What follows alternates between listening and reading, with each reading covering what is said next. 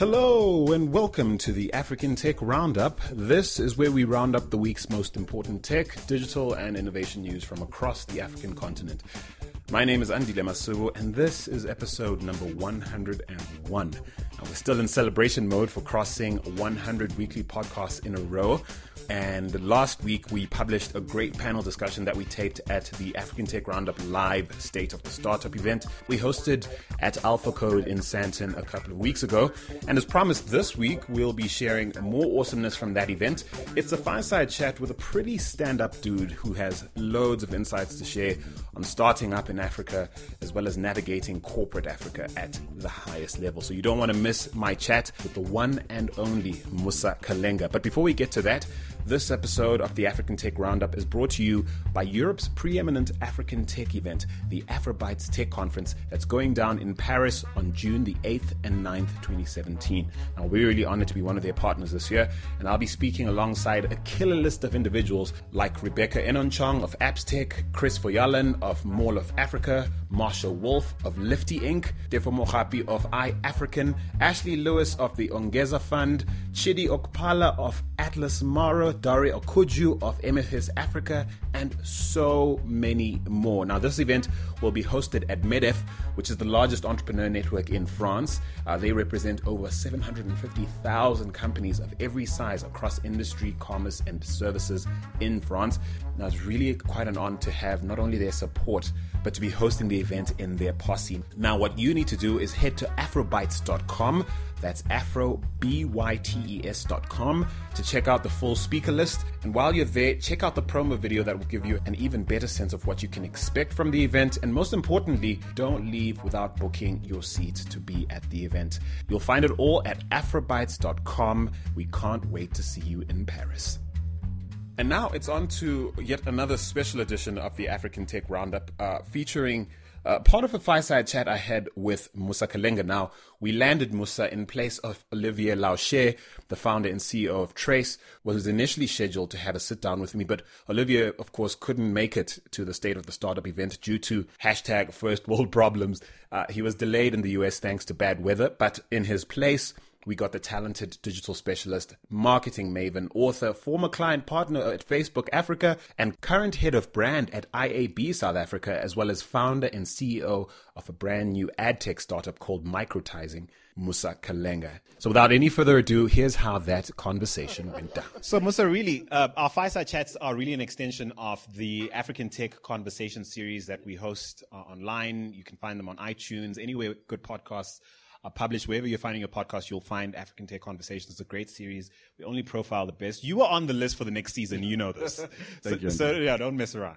So he was on the he was on the bill for the next season. He wasn't going to be interviewed live, but here he is now. And what we do in that in that series is really we ask questions that dudes in his position never get asked. So now, uh, among the things I didn't list is he's the former head of digital marketing at Nedbank. You know, so uh, before that, um, you you founded a, a, company called Monate Fellas. I mean, you guys turned over serious millions um, in your own startup, yeah. and now it's startup. Two point. You see, you're not alone. Where's our homie?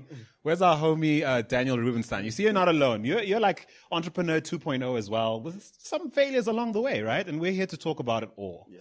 And I want you to give me the first word that comes to mind to describe how you feel only a few months after leaving what's arguably the greatest startup of our generation by many, regarded by many, and that's Facebook. You've just left what many people consider yeah. the coolest gig you could have. Yeah. In, in, in, in Africa's tech ecosystem, at, at, at how one word to describe what it feels to be a, just a month away from that. Amazing. Why? That's surprising. Yeah, no, it's. I had a fantastic tenure at Facebook, which was great. And in fact, the, the moment of truth for me was we were invited to um, to a conference last year for, for black leaders within the Facebook uh, business. Um, and we all ended up going to Menlo Park, which is uh, our head office. And in the room, there was about you know 300 odd black people, people who identified with being black, and it was about black leadership. And um, the moment of truth for me was that the nature of the conversation we're having was pretty much about maintaining your position in Facebook and growing in the ladder, right?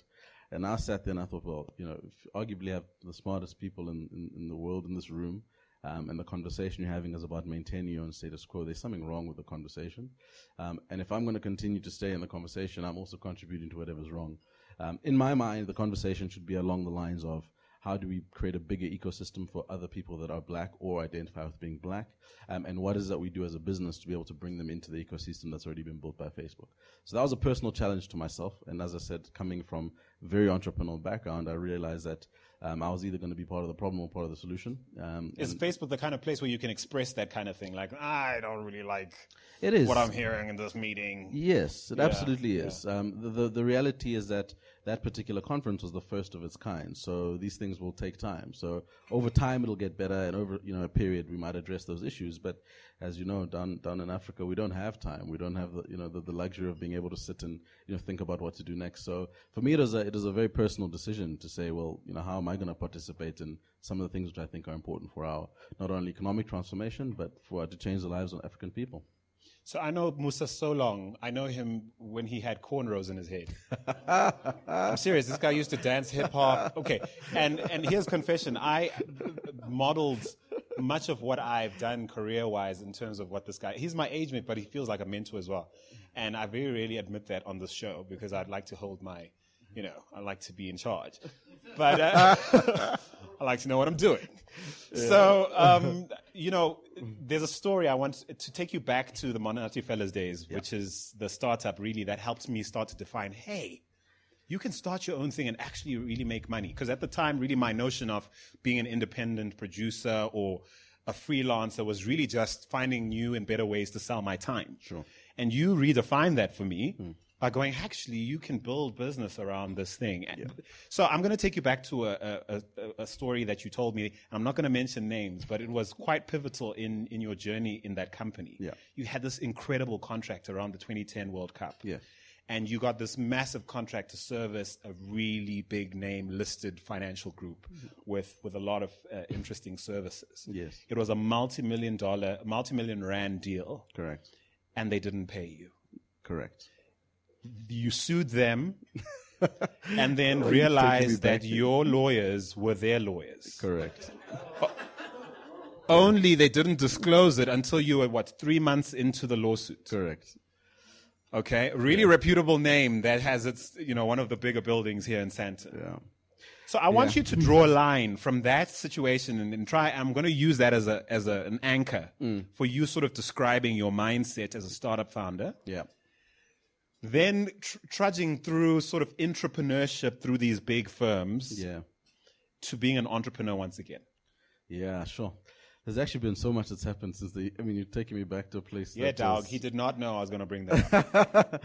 Right. So, as as you mentioned, we we had a really great uh, uh, contract with with with a with a great business that gave us um, the opportunity to essentially land their messaging leading up to the World Cup. So it was um, all about activation, creating excitement, strategic positioning of what they were doing.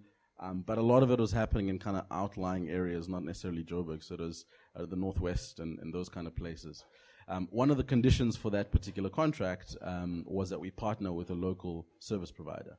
Um, and at the time, you know, we, we had never gone into any of those kind of agreements. So the consortium that we needed to form was to eventually, obviously, you know, translate the value that we were going to create, be it monetary or skill, back into the community, which in principle, I don't think anybody can fault or, or, or argue with. Um, so, you know, we, we were young and we got this great contract, so we thought, you know, how bad can this be? So we signed up and we got, we got to working. Um, the challenge was the people that we were, you know, we were partnered up with to work with um, was kind of one of those entrepreneurs. Jimmy comes to Joburg, gets a nice qualification, goes back to the city. Now he sells toilet paper. He's a media mogul. He's a mining specialist. He's a, you know, one of those kind of entrepreneurs. There's always um, a pharmaceutical contract. Absolutely. Supplying needles or something to exactly, hospital. Always. Exactly. There's always something. yeah. Garden services, everything, whatever you want. He's that yeah. guy. So we, we were coming in with quite a professional approach in our skill and what we were going to contribute. And here comes this character who just does everything, um, and he's known for that within within his context. But for us to get the work, we had to partner with um, with them because I wasn't quite black enough even at that time. Yeah, because you're another- Zambian, and I mentioned it in the intro. But Yeah. you're still you're still a passport holder. I am still a passport. He's a holder. passport holding Zambian. Okay, okay. But uh, but in South Africa, you couldn't be recognized fully for BE points if you naturalized after '94. So I was black, but not quite. Um, so we partnered with, with with this outfit, and we started to do the work, and we delivered. I mean, our our our end of the bargain was to make sure that things worked, and his end of the bargain was to manage the politics and the rest of it, which we did. Um, and come to the you know come to the, the last week before we actually press play, um, client comes back to us and says, "Look, we want to do all these really amazing additional things," and we thought, you know what we don't mind doing it um, because we want to deliver value. You know, there's always the stigma of black businesses dropping the ball last minute, can't deliver under pressure, Or not being big picture. Exactly. So we're like, you know, we're not gonna we're not gonna fall into that. We're gonna deliver and we're gonna over deliver. In fact, um, so that our you know our, rela- our reputation is intact, which which we did.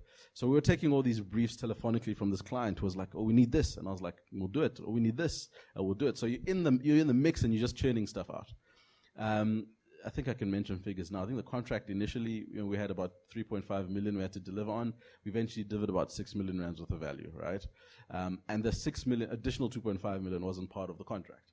Um, and because we had been going through the process and agreeing over the phone, yes, of course, yeah, yeah, we'll do it. Well, she, she turned around and she went, well, where did we agree to that? Um, and obviously this is after the fact and you've gone out and you've done all the stuff. What did you learn, Um, bro? Like, what's the like two, two or three things like straight out of that situation? Yeah. What did you learn that you now used in your in the roles that would come after that? I think the most obvious one is, is, pen to paper. I mean, you know, a gentleman's agreement in the context of working with a business that's listed in big business doesn't actually hold water because they'll turn around and, and, you know, she turned around, it was her, but imagine she had left and someone else had come in as an example. Um, so, so, so pen to paper as far as the, the, the contract obligation, the deliverables, etc cetera, et cetera. We thought by committing it to Word and maybe sending an email and, you know, that kind of stuff, but eventually, you know, it wasn't sufficient. Uh, the second thing is understand the, understand the ecosystem of relationships. Um, so the client that we were servicing, I eventually then found out her relationship with the, the guy who was the member of the consortium. Um, you know, and they had some shenanigans on the side. Um, but I, you know, coming into the, the, the, the equation, I, you know, I was completely unsighted to that. Um, and I didn't do my due diligence to understand who the characters were that we were dealing with. Once again, coming into it, wanting to deliver, wanting to move quickly, you make all these assumptions that everybody's in there to do the right thing. Um, so I think those are the two key key things that I learned. Um, and then, as as you mentioned, coming out of that, we tried to get our money back. Um, we we spent 18 months fighting with them. Um, Did you get it back? Uh, no, we didn't. Um, eventually, the amount we're, we're racking up in lawyers' fees was almost double the amount we're claiming back. So it was kind of one of those that you know we're never going to win. Um, so it, we had to walk away from it. Uh, you know, at the end of the day, the you know the, the third lesson is that you need to you need to be clear about you know what your cutoff point is. Because yes, we we could have continued trying to fight it, and we could have. Um, but the amount of energy and time, let alone resources, that was taking away from other things. We were still a startup, you know. So I still had other things to do. I couldn't spend my time strategizing about what the best way to position this court case would be, and sitting with lawyers who were sitting in the same room as. So it, I just thought, you know, from an energy perspective, I need to draw the line somewhere, which I which I did. Um, and unfortunately, it left us in a in a really really deep hole. When You had to close the business. Yeah, to exactly. Do something Um, different. Exactly, and and and closing the business meant us. I met you the day, like we hooked, we met the day, the week you did it. You actually were like, "This is going to be over." Yeah, no, no. I mean, and and it was a. The reality crazy. was that we closed the business as a going concern, um, but because of my nature and my character, the debt I took on in my personal capacity. Yeah. So because a lot of suppliers I knew and a lot of people were doing, you know, favors and had delivered at last minute, I, I kind of took that on personally to say, look, you know, I don't want to damage the relationship, so you know, we'll, we'll make a plan over a period, and you know, you, you sort it out.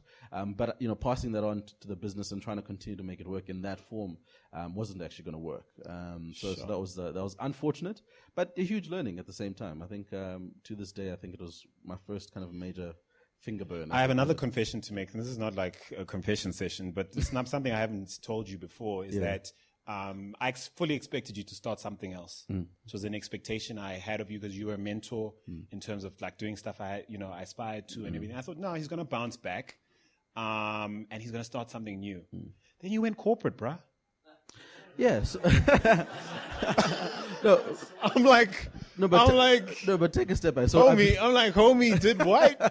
Because I see this, because because uh, uh, I mean we're friends and stuff, but we're not in each other's lives all the time. Yeah. So it popped up like on LinkedIn or something. I'm like, dude's gonna do me like this. No, no, no. Wait. So, it- and I'm thinking, if I feel like this, like, what about the people he started out with who Yeah, thought, yeah. we're in it together, bruh? No, you know, no. next thing he's like, hit a digital at, at, at Nedbank Group, people.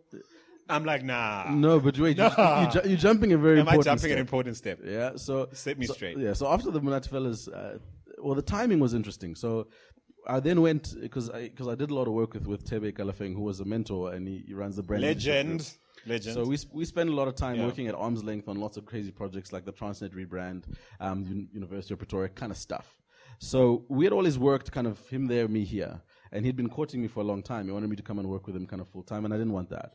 So around about the time I closed Monate Fellas, we actually almost did. You know, we retired the brand and we took kind of as many resources and as many of our clients into the IHOP group, which is a division of the brand leadership uh, stable. Um, so that was the immediate. Thebe owns, of course. Correct. That was the immediate step right after right after Monate Fellas, and that was an an eighteen month journey. And once again, huge learnings there. Um, on paper, it was the perfect agreement. Um, you know, Thebe is stalwart, brought Nike into Africa. You know, that all like brand amazing things. Africa, guys. I mean, if if any country is doing really well at branding themselves, chances are brand leadership is absolutely. involved. Absolutely. Period. Yeah. And then here's this young Thundercat, which is me trying to do new things. So it, it made sense, Yeah. um, but we never really aligned on our vision as far as what I truly wanted to achieve Hmm. and what he truly wanted to achieve. So it was an 18 month uh, journey. Was there a breakup? Like, was there like home? Yeah, yeah, it was. Does The bromance had to come the, to the an end. bromance ended, but it ended on you know on the basis that I was no longer having fun anymore. Right, Yeah. Monate Fellas was was fun.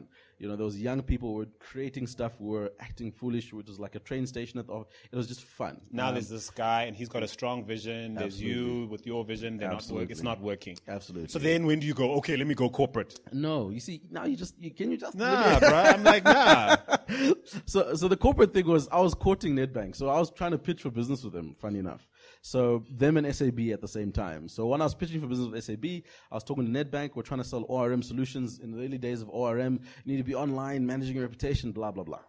Um, the guy who was working at, at, at SAB left SAB, as these things usually happen, and then he incidentally went into a position at Nedbank. So I was I was having conversations on both sides, and he then picked up the conversation at Nedbank, and I said to him, "Dude, I've been sitting here for almost three to four months pitching business to you guys. They don't get it. You guys are not going to make progress. You're not going to say." I was like, "Well, let me give me give me a month." He took a month, you know, true to his word, and he came back to me and said, Look, the reason why nothing has happened is that we actually have no capacity internally. We don't have a group digital team, we don't have this, we don't have that. So, yes, you'll be preaching to these guys, but they won't actually be able to implement. So then he made a throwaway statement. It's like, Why don't you come and start the team? So I was like, ah, nah, man. I'm not, you know, when you've been an entrepreneur, you're And like, Nedbank at the time, let's be "Ah, honest, like that thing." brand was so unappealing. unappealing, guys. And you know, and no, the, and the guys, I have to be honest because uh, that's saying a lot. Because four years of my life were dedicated to a show called "It's My Biz." Yeah. it was then the the biggest business advice show on African television. We topped out at something like six million viewers a, a, a, month, uh, a week. Uh, I was talking to businesses all over the place. It was incredible. It was like a free MBA, meeting all the captains of industry.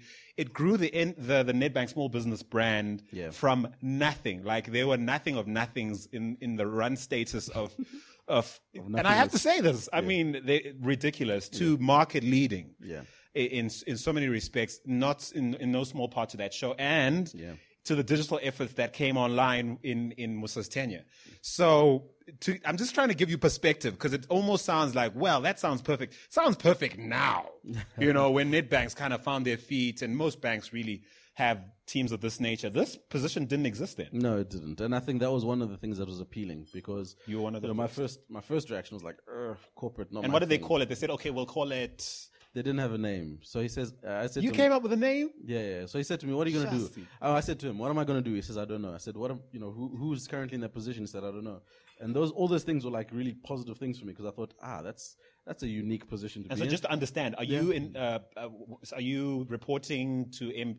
To who are you reporting to? to him. I'm reporting to my, my at the time he was kind of a compatriot in, in, in the market. In the So market. I was reporting to him. Yeah. Were you like an exco uh, resource or not? It was no, I was, still a reporting in, I was reporting into Exco. You were reporting into exco. Yeah. Okay. So so so when I so when I had these conversations with them, we were quite candid because I was like, you know, I'll, I'll give you my concerns. Like, I don't think I'm going to fit.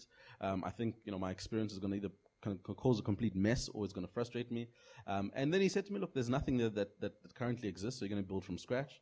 For the first time, I was spending someone else's money. So I was like, I, I can do this. Um, and they gave me, and he gave You me were just carte making blanche. it rain. Yeah, yeah. I was just, um, so, but, but he gave me carte blanche. And to this day, I credit him, Sidney Mbella, great leader, because he created the environment that was right for me against a lot of people in the business saying, don't hire this guy. And Andy there just hating on this in the sidelines, going, "Hey, this homie sold out." Yeah, no, no, no. It was, it was a Auntie, bit of a I didn't fight. know the story. No, it was a bit of a fight. I mean, I think Nedbank, the brand itself, is risk averse. Yeah. So come this Thundercat guy, who, you know, who people don't know, don't identify with. He's been in entrepreneurship. Who he's is he? Like he's. Zambian. He's- exactly. What what is he? Um, So Okay. Sydney batted for me, and I, you know, I went into the position, you know, and uh, fortunately, And you knocked it out of the park, and I'm not saying that lightly because I really had sight on that. I also grew in my role, by the way. In that role, I was I was reporting to an exco uh, member who was directly responsible for for re. Was, which is crazy because that was a setup to this business as well, where Nedbank took everything they were spending on on um, infomercials Yeah. and trusted the production company that brought me online to spend this by buying out early time, early you know prime time airtime, and making this show with the they thought was going to last one season. Then it just takes everything by storm, and then uh, digital comes online. So there are a lot of firsts in that in that scenario, and there's something else that a lot of people don't know. A little thing that you and Dominique Collett might have in common, or nearly had in common. nearly had it. yeah, very. So now, so for some reason or whatever reason, Nedbank just like the fun there just starts to slow, and I kind of know kind of yeah. why. Yeah, look, I mean, it's it's the it's the typical. I mean, I was not mature in a corporate context, so Yeah. I did what entrepreneurs would do. And the Come- timelines as well. Come Yeah. on. No, no. Look, I mean, I within nine months, my team was set up, and I made myself redundant because that's what that's what entrepreneurs do. You want to go in Good there- ones. Yeah, well, the good Okay. ones, yeah. but corporate culture is fundamentally about the opposite. It's it's it's you know create a system that's so Stick reliant a- on you that you ensure your job doesn't go away. you know, Stay so- around, exactly. brah. So Okay, yeah. so I struggled. I mean, I got to nine months in, and I thought, geez, what what now? And I truly believe there was an opportunity for, eh, at the time, for the taking for any forward-thinking bank that wanted to really become consumer-centric and adopt digital solutions to actually take the lead. So I kept on prompting, and we need to do this, we need to do that. And the reality at the time is the business just wasn't ready. So you know, we had gone as far as we could have gone for that moment, and essentially the the, the You outgrew it. yeah.